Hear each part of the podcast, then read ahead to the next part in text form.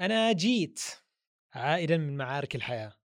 ال team ما نتركهم شوية لو سارقين المايك. ضحكنا كتير يا فاطمة زهير. ضحكنا كتير. هذا البودكاست من إنتاج محتويس.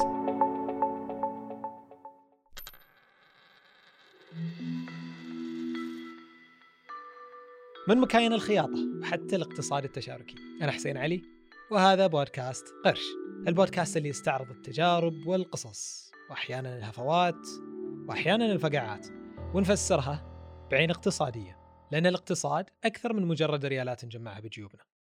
هذه الحلقة مقدمة لكم أعزائي الكرام برعاية برعاية برعاية ما حد.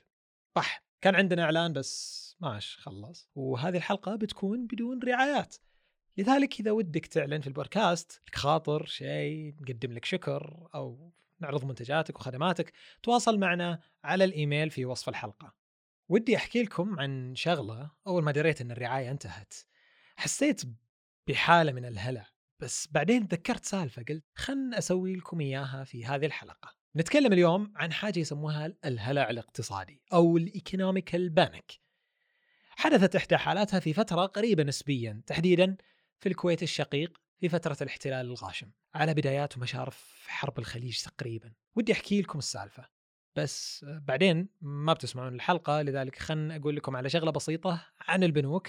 بعدين نرجع الكويت وفي الثمانينات والتسعينات ونفهم شو السالفة. يلا شيلوا شنطكم وأغراضكم وشيلوا معاي لإيطاليا.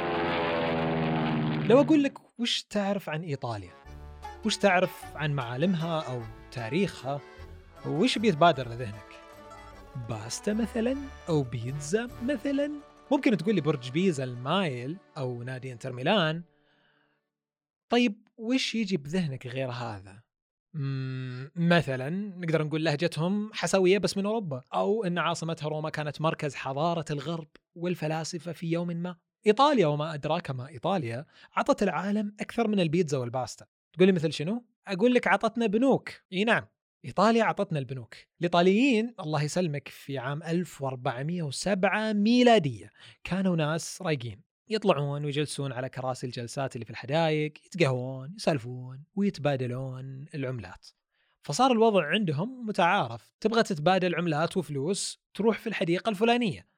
وتشوف الأخ فرانسيسكو جالس في جلسة المخصصة وتتبادل مع العملات أو تتسلف منه فلوس أو إلى آخره زبدة شغل فلوس يعني. ومع مرور الأيام صارت الجلسات هذه اللي بالحدائق معروفة. هذه جلسة فرانسيسكو وهذه جلسة ستيفانو وهذه تبع روبرتو وكل جلسة لها اسم وانت رايح. هي نفس النباعات اللي عندنا عند النخيل بس في إيطاليا. الحلو في الموضوع أن القعدات اللي بالحدائق الإيطالية اسمها بالإيطالية banco.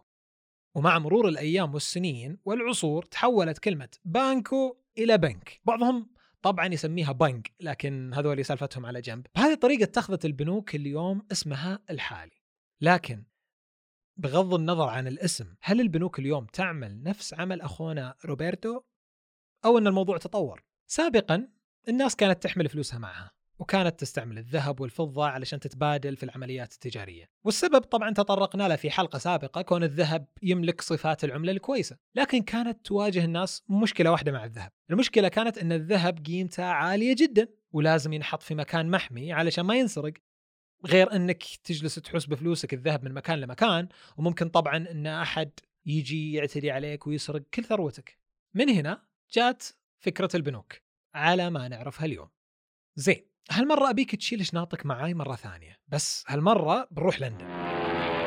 في القرن السابع عشر ميلادية بعد 300 سنة من سالفة إيطاليا يعني وفي لندن تحديدا. جات هذه الفكرة إن واحد ياخذ ذهب الناس ويخزنها وفي المقابل يعطيهم ورقة فيها البيانات كاملة. كم مقدار الذهب من هو راعيه من ذو ولده ومتى أودع الفلوس وغيرها من المعلومات. وعلاقتهم مع هذا الآدمي اللي خزن فلوسهم مبنية على أنهم يحبونه؟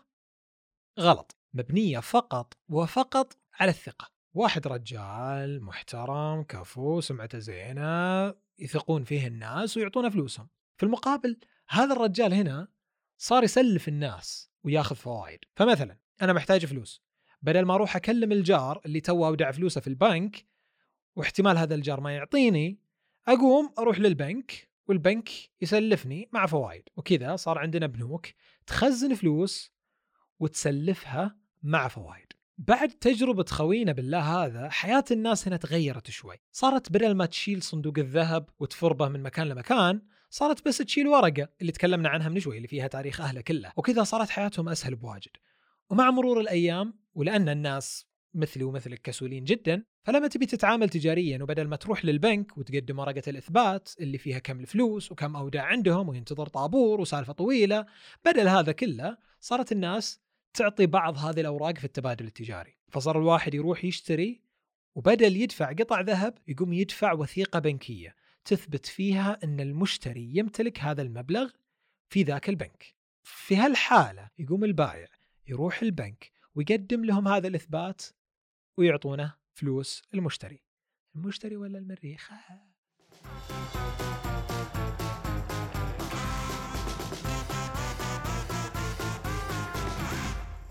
خوينا السيد المحترم هنا صار عبارة عن مؤسسة مالية ياخذ إيداعات مالية ويعمل قروض في نفس الوقت طيب عرفنا أن هذه هي الفكرة الأساس اللي بدأت فيها البنوك لكن هل هذا هو عملها بس؟ أو بالأحرى هل في أي أنواع ثانية من البنوك؟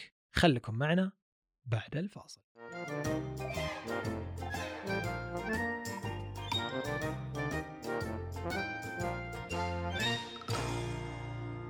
عدنا عدنا. قبل الفاصل سألنا هل في أنواع ثانية للبنوك ولا بس هذا النوع؟ الواقع هو أن عندنا تقريبا ثلاثة أنواع للبنوك. النوع الأول هو البنك التجاري. هذا البنك هو عبارة عن المكان اللي ينظم عملية الإيداع والسحب. وهو المكان اللي تروحه لما تبغى تفتح حساب في البنك أو تشيك على حسابك فيه. تقدر تاخذ منه كريدت كارد تطلع منه بطايق بنكية ثانية. أيضا هو نفس البنك اللي لما تبي تعمل خطة ادخار وحساب تدخر فلوسك فيه. من الخدمات اللي يسويها كمان إنه يعطيك قروض سواء كانت قروض طويلة الأجل أو قصيرة الأجل. قرض سيارة، قرض بيت، هذا النوع يشبه خوينا السيد المحترم اللي في لندن، مثاله الأهلي التجاري، الرياض، سامبا، غيرهم البنوك اللي تقدر تفتح حساب فيهم لراتبك في السعودية. الآن نجي للنوع الثاني واللي هو البنك المركزي. زباين هذا البنك هم رواعي الشركات والاستثمارات والحكومات أيضا. البنك هنا يقدم لهم خدمات بس مختلفة عن البنك التجاري اللي تكلمنا منه من شوي. من ضمنها مثلا إنه يتعامل بالأوراق المالية للشركات، يصدر الأسهم، يجدول عملها، يقيم السندات، وأيضا يطرحها في السوق على شكل اكتتابات وغيرها من من العمليات في الأسواق المحلية والعالمية. هذه البنوك أيضا تقدم خدمات ثانية مثل إنها تقدم خدمات الاندماج والاستحواذ للشركات أو تقدم خدمات توفير قروض بس خاصة للشركات.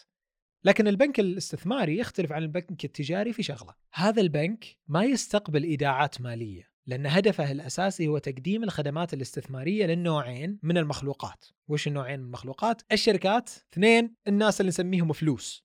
طبيعي واحد الناس يسمونه فلوس، البنك بيتداول الواحد ده ما يحتاج يتداول فلوسه. ما علينا. البنوك الاستثمارية هي عبارة عن حلقة وصل بين الشركات وبين أرباب العمل والأشخاص اللي عندهم ملايين اللي يقدمون رأس المال لتمويل المشاريع. في السعودية بتشوف البنوك المحلية مثل سامبا وساب وغيرهم بس عليها عبارة كابيتال أو يقراها بعضهم كابيتال والفكرة أن هذا قسم آخر من نفس البنك التجاري لكنه متخصص بالعمليات الاستثمارية. نيجي الآن للنوع الثالث وهو البنك المركزي. واللي يعتبر أبو البنكين التجاري والاستثماري. البنك المركزي هذا مسؤول عن عدة أمور، فلازم يحافظ على الاستقرار المالي للدولة وأيضا الاستقرار النقدي. وهو اللي من خلاله تصدر العملة واللي نتعامل بها في البيع والشراء، وهو اللي يراقب الجهاز المصرفي ونظام المدفوعات، وينظم ائتمان القروض واحتياطي الدولة، وأيضا يشتغل كمصرف للحكومة، وبالإضافة إلى ذلك هذا البنك من مهامه إنه يحدد سعر الفائدة ونسبة التضخم ويحدد حتى نسبة البطالة في البلد. البنك المركزي في السعودية هو مؤسسة النقد. سولفنا عنه كثير قبل كذا فأتوقع ما نبي نبثركم فيه زول. زين خذناكم من إيطاليا لندن ورجعناكم للسعودية وما قلنا وش قصة الكويت في حرب الخليج. هو الصراحة كان يمديني أختصر الموضوع بمجرد ما خلصت من البنك التجاري بس قلت خل أكمل عشان حسيت فكرة كابيتال حلوة. علينا. في البنك التجاري البنك ما عنده فلوس خاصة فيه. البنك عنده فلوسك وفلوسها وفلوسهم. أنا ما عندي فلوسي لأن ما عندي فلوس. خلصت الرعاية وطفرنا. أمزح. حتى فلوسي موجودة عندهم على شكل ايداعه راتب وغيرها.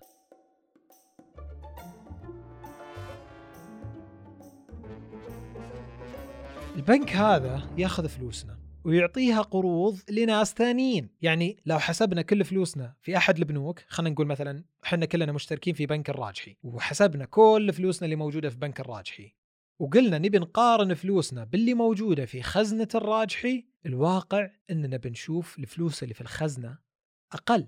لكن لما نجي على الدفاتر نشوف حسابات تثبت لهم امتلاك مبالغ مالية محددة في كل حساب. طيب وين فلوسنا على كذا؟ فلوسنا سلمك الله اندفعت على شكل قروض لأخوك عمك جارك وكل من يعز عليك. أي أحد بياخذ قرض من البنك في الواقع ما بياخذ فلوس جديدة هو بياخذ فلوسك. بس البنك يدير العملية بشكل احترافي في النص لدرجة إنك ما تلاحظ شيء. زين لنفرض مثلا مثلا مثلا إن الناس اللي عندها فلوس في بنك الراجحي كلها عزمت بتشيل قشها وتروح للبنك وتاخذ فلوسها كلها بوقت واحد. إيش راح يصير؟ بيصير عندنا حالة تسمى الهلع الاقتصادي. فوضى عارمة. ما حد يعرف مين يستحق الفلوس اللي موجودة واللي الدفاتر تقول إنه يستحق فلوس البنك ما يقدر يدفع لي إياها. صارت هذه القضية في الكويت بعد هجوم النظام العراقي السابق. الناس عرفت إن هذه علائم الحرب تحديدا بعد الاجتياح العراقي. بعض الكويتيين وسكان الكويت شالوا أهلهم وناسهم وعزموا على الرحيل عشان يأمنون على عيالهم وأهاليهم. وقبل ما يطلعون من الكويت قالوا تدري شلون؟ خلنا نلف عند البنك شوف إذا عندنا فلوس هناك ناخذها ونمشي. اكتشفوا أن البنوك كانت مكتظة بالزحام من ناس مثلهم. كلهم قالوا خلنا نلف على البنك ناخذ فلوسنا ونمشي. كلهم يبون ياخذون فلوسهم لكن البنك المسكين ما عنده فلوس. عجز البنك عن الدفع لكل المستحقين بنفس الدقيقة هذا يسبب الهلع. هذه الحالة باقية طالما البنوك باقية. لكن كل اللي يستخدمون البنوك تجمعهم مع البنك الثقة. إن احتمالية أن يصير أمر زي كذا نادر أو شبه معدوم. لذلك بس. خلصت الحلقة. يعني حلقة ما فيها رعاية وما فيها شيء. تتوقع مثلا إني بسوي خاتمة طويلة ومرتبة وكل شيء.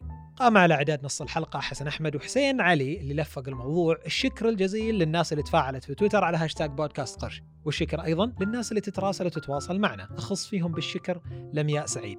خضنا في محادثة اقتصادية عظيمة انتهت بتحليل ال memes. ترى ننبسط بالسوالف معكم. الحين الوضع بيرجع الحجر ما بيرجع الحجر ما ندري بس يعني تواصلوا معنا خلونا نسولف. بودكاست قرش هو احد منتجات شبكة محتوايز كونوا بخير. وإذا شفتوا فاطمة زهير قول لها ترجع المايك. ولا ترى بيصير كلام ما يعجب. ما ما ما يعجب أحد. يعني يعني علوم علوم بتصير علوم. الله. أيام اللي كنا نسجل الحين يسرقون المايك ويقولون كذا ويبون ينقلبون على على على أسيادهم. ما ما ما. والله زمن زمن قسم بالله.